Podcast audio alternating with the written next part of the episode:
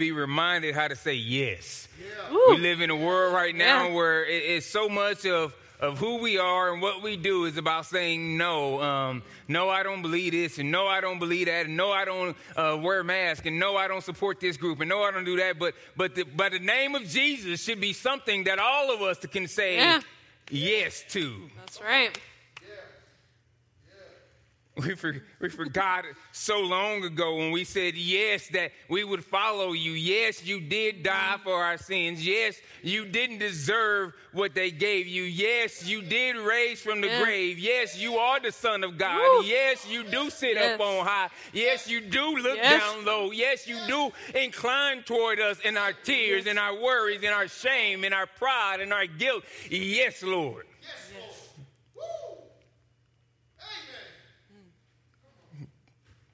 Man, when we, Trisha and I, parent and our kids and their trauma and so much behind that, and sometimes we can look back throughout a day and it gets close to bedtime and we realize that we've said more no's than we have yeses. And we said, we just don't want to be the type of parents who parent through no, but we want to find ways to say yes. And I feel that as a Christian, especially in these times, in these days, in these circumstances, we find so many times that we're following Christ through no instead of yes. Thank you for that reminder. We should have more yeses than we have no's when it comes to being identified by the cross, the blood-purchased cross of Christ. Yes.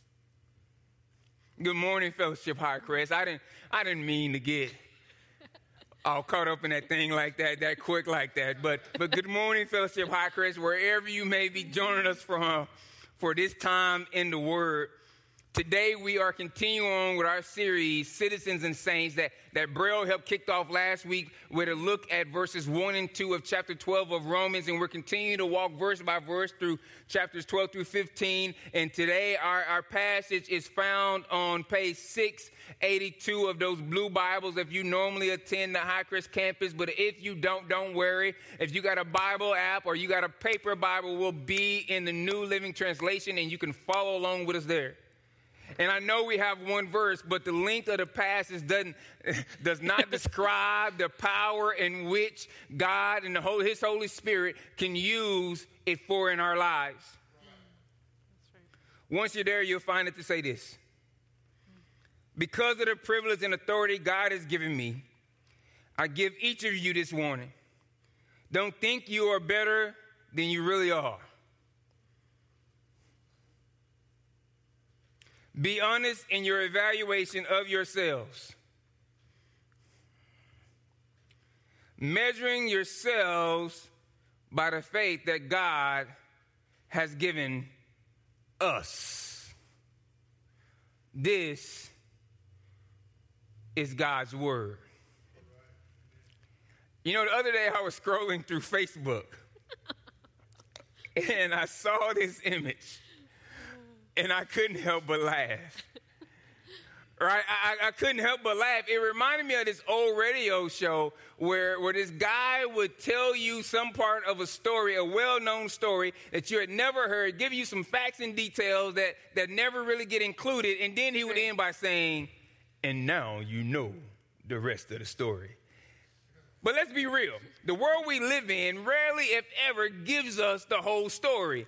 Nope. Often it leaves us with two equally bad choices, right? And that's why we live our life with so much no. But often it leaves us either mom shames us or makes us look like super mom, which no one can relate to. It either makes us look like super dad or deadbeat dad. It makes us look like model child or problem child. It makes us look like we have it all put together or if our life is a hot mess. Nailed it. Come on. But how do we live a life where we don't have to act like we're good when we're really not, and at the same time, we don't walk around like Chicken Little, like the sky is falling all the time either? Right, right. But that's not only a problem for this generation of Christ followers, but it's one that has plagued every generation of Christ followers that has ever existed. And Paul addresses this very thing in our focal passage for this morning.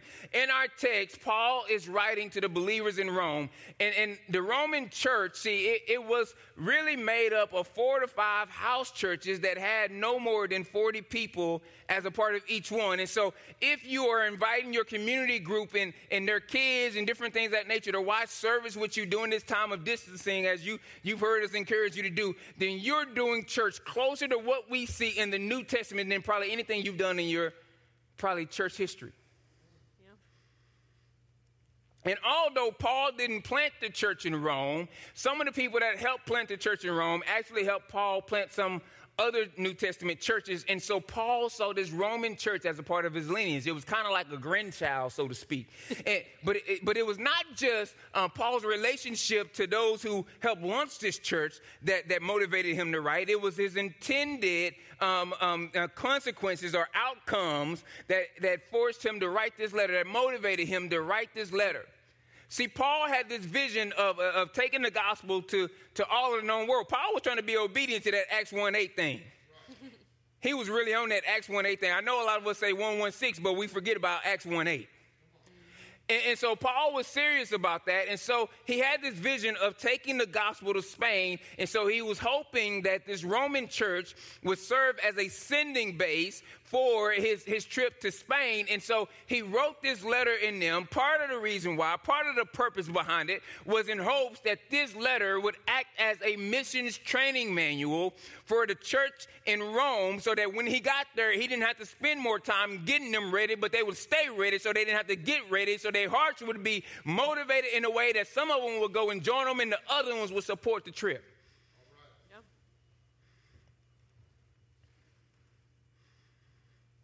Today, Jill and I just want to spend just a few minutes looking at Paul's words in this verse, his instructions to the church in Rome in this verse, to how believers can step off of the image treadmill. Yeah, because what you focus on becomes your goal. And Paul had so much more in mind for these Roman believers than just the space they occupied in the social wars of their time. And I believe this is relevant for us. You know, John Dickinson, in his book Humilitas, asked the question, what is humility? And then he went on to say this. This is a long quote from his book. He went on to say this. He said, humility does not mean humiliation, even though both words are offspring of a single Latin parent, humilitas. Nor does it mean being a doormat for others, having low self-esteem, or curbing your strengths and achievements. Muhammad Ali was wrong when he quipped, you know, at home I'm a nice guy, but I don't want the world to see that. Humble people, I found, don't get very far. Having strong opinions is no hindrance to humility either. One of the failings of contemporary Western culture is to confuse conviction with arrogance. Humility, rightly understood, is a potential antidote to the hateful political and religious rhetoric we often hear. Left versus right, Christian versus Muslim, and so on. I want to argue that the solution to ideological discord is not tolerance in the postmodern form we frequently find it, the bland affirmation of all viewpoints being equal and valid, but an ability to profoundly disagree with others and deeply honor them at the same time. That's what we're missing. Paul told the believers in those small Roman house churches not to think of yourselves too highly. The Roman culture was a shame and honor culture. And in that culture, there was very much this thought that you had to prove yourself, that you had to show no weakness, that you were always in competition, that you were constantly competing for this exhaustible resource known as saving face or honor. And it was only so much of it, and we all couldn't have it. Therefore, for you to get less means that I could get more. That means that I had to prove why I deserve more and you deserve less. us at all times. But as we saw from Brill's message last week, those who follow Christ have a new primary citizenship, and they now serve under a king where everyone was heir, where no one had a right to the throne, and where everyone had a right to the throne at the same time. They were all adored. They were all created in God's image. Their value and worth didn't come through their accomplishments, but by who made them. Their pride would be tempered with humility because what they had, the honor they had, was something that was given to them by grace, not something they earned, a wage. And this is an important point as we get ready for next week's message. When we start talking about the functions of the body, we got to get this before we get there. So many people are concerned about who's gifted and who got what and who can do what. And if you don't get this, there's a danger in it. And here's the danger. See, if the parts of your body start to compete with one another, something is going to die. God is not telling the hand that it shouldn't snap. What he's saying is just because you can snap, don't think that the heart should beat to your rhythm. That's right. Have you ever found yourself thinking about how important you are, how much the church would miss you if you left? They hadn't called me in so much time, and how you should get more honor and why you should get more recognition and why your ministry is more important than this ministry over here. You might be talking from the side of pride. I know this is a hot one. But here's the deal. While there is a real danger in living the one-sided life of pride, there is an equal and opposite danger of living the one-sided life of shame. And often we find that when we can recognize, when we can confess that we have been living in a life of pride, we often overcorrect and begin to live in the life of shame.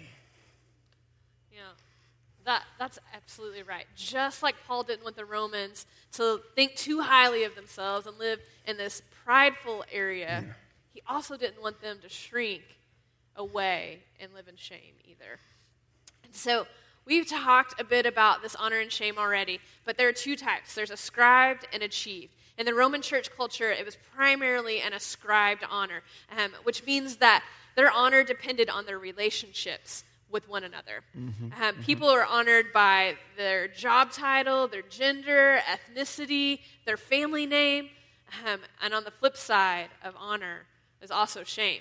And so all cultures have a little bit of both, of ascribed and achieved. And so American Western culture here, we value achieved honor more than we value ascribed honor. So this is, I pulled myself up by my bootstraps. This is, I earned it on my own. I made a way for myself. I made a name for myself. It's, we started from nothing and became a success story. From the dirt. Yeah, absolutely. This is our story. This is how we understand honor and shame. And just like the flip side of honor, it's how we experience shame. And so you might be in your communities or in your family with your groups of friends, and there's several different ways that shame can play out. Okay? You may feel ashamed of your past and your failings, and so you try to hide it. Like, don't go there. It's in the closet. We don't talk about that. You know, like, there's just topics that we just don't go there, and there's parts of our story and our past and our history that they're not for public eyes, right? And so we hide it. Another way that you might experience shame is in your family. Maybe you're the black sheep of the family. It happens. Like, you feel like you can't show up and be yourself around your family. You got to be someone else. Or just not be there at all. Another way, we seek the approval of others. We're people pleasers. That's because you have shame in who you are. You don't see that you have value and honor and worth in yourself and just on your own. And so you seek that out in other people's approval of you. Another one, this one's a good one, defensiveness. Who you talking to? We want to hide behind our wall of defense. So someone comes at you and is like, man, you could have done that better, or maybe that was wrong, and you're like, no, I'm going to tell you how I was right. I'm telling you. And so it's this wall, it's this protectiveness, because we don't want shame to come on our character. We don't want someone to see something that wasn't for public eyes. So all those different ways, we have this comparison culture. We look around and we say, you know what, I'm not good enough.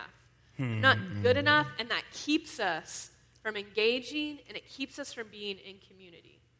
when we say, I'm not good enough to be there, I haven't earned my right to be there, I have too much shame in my life. If they only knew, they wouldn't welcome me. Yeah.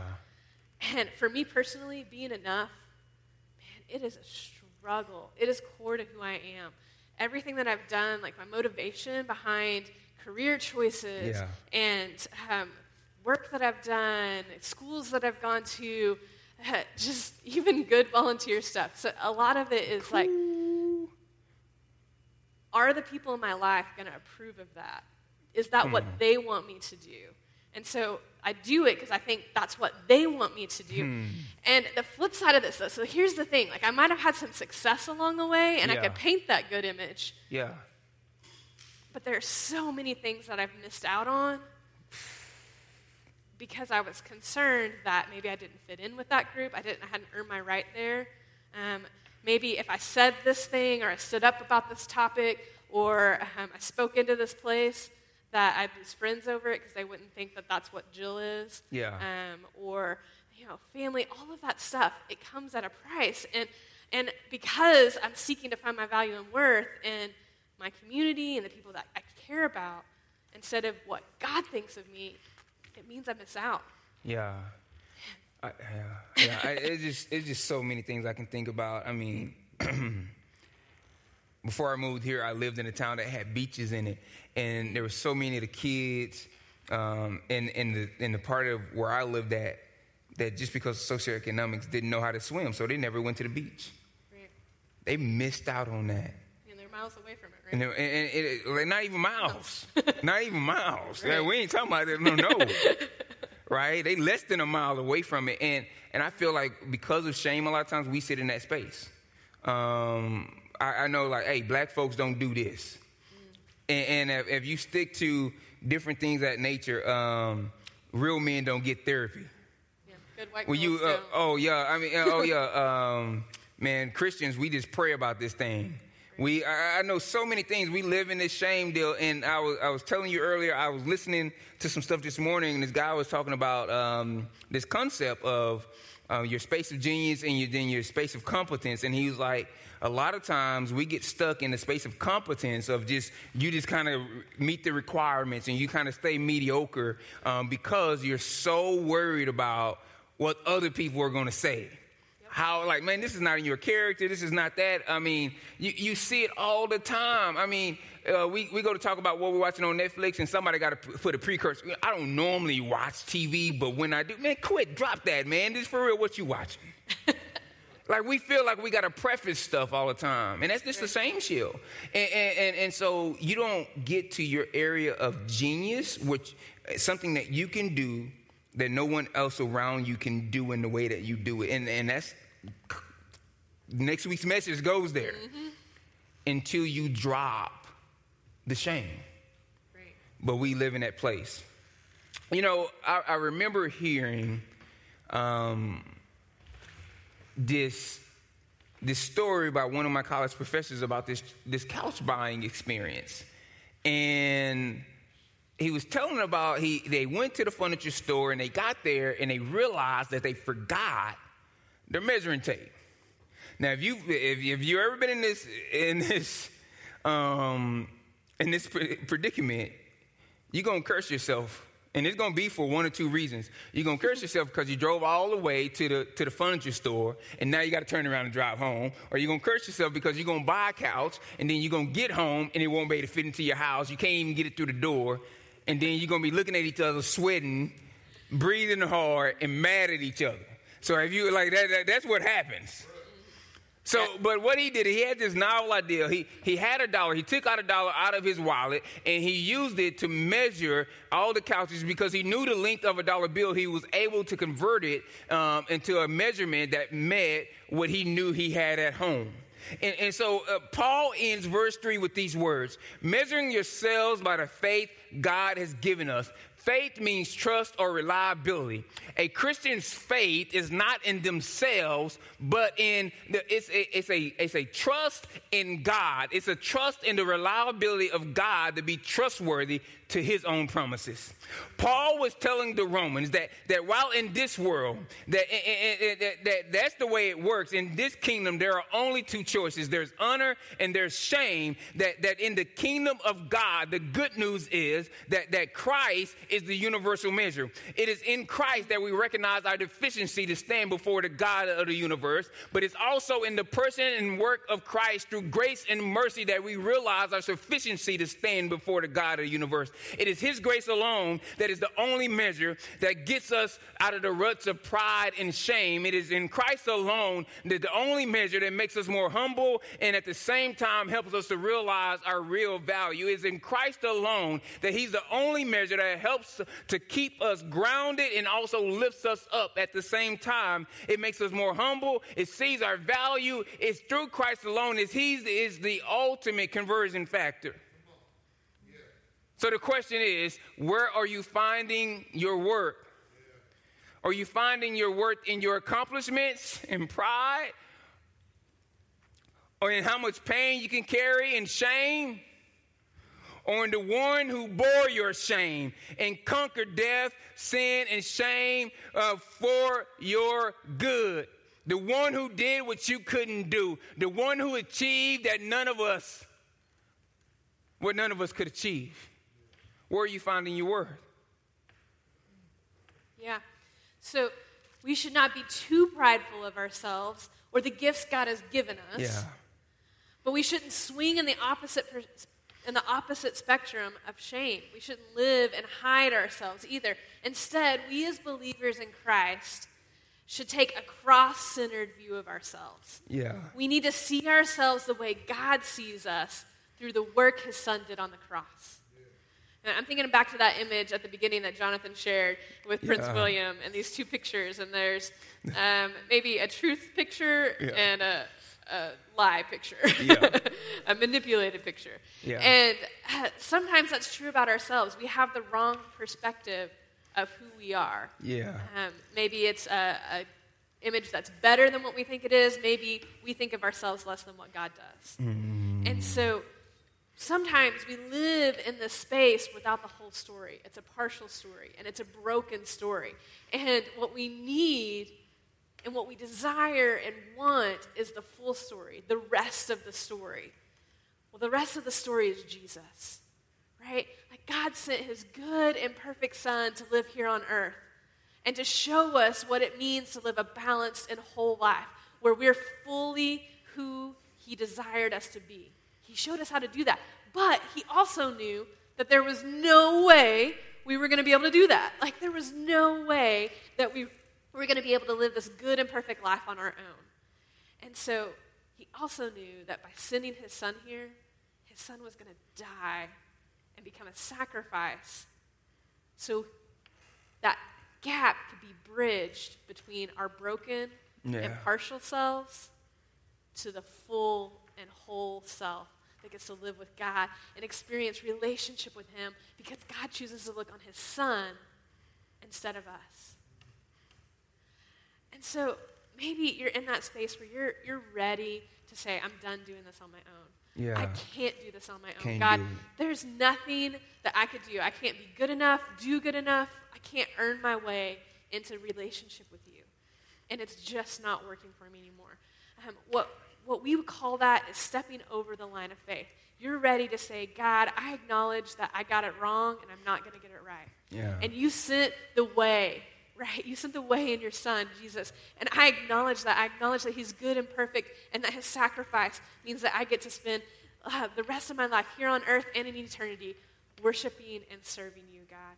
And I want to do that. I'm acknowledging that my desire is to give my whole life to you. If you're ready to do that, I'm going to pray here in a moment. And it's going to be no special words, no special order. It's just a prayer acknowledging who God is, who I am, and that I want to give the rest of my life to him. If it's your first time doing this, then we ask you, reach out to us. Let us know. We want to encourage you. We want to support you. We want to help you take those first few steps. walk alongside you. That's what is discipleship, right? So if you want to reach out and talk to us, you can do it in the comments section on Facebook. You can do it in YouTube. You can also text FBC1 to 41411. That's FBC1 to 41411. And someone's going to reach out to you this week, and we're going to love on you, and we're going to tell you how we're going to walk alongside you and encourage you in these first few steps in your faith journey with Jesus. Okay, let's pray. Father, I come to you today, and I thank you so much that you gave your son, that he came here and he died for us, because we knew, like you knew that we are going to live in pride, we're going to live in shame, but we can't figure it out on our own. And sometimes we just sway back and forth. And we don't know our own selves. We don't have a right view of who we are.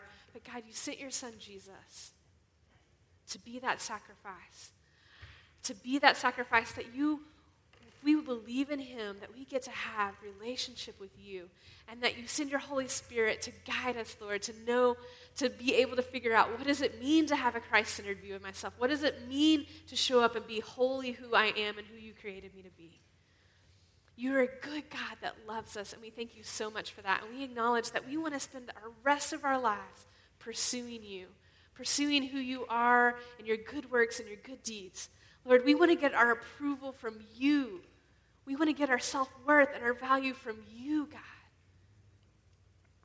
I just say, thank you so much, and we love you. In your name I pray. Amen.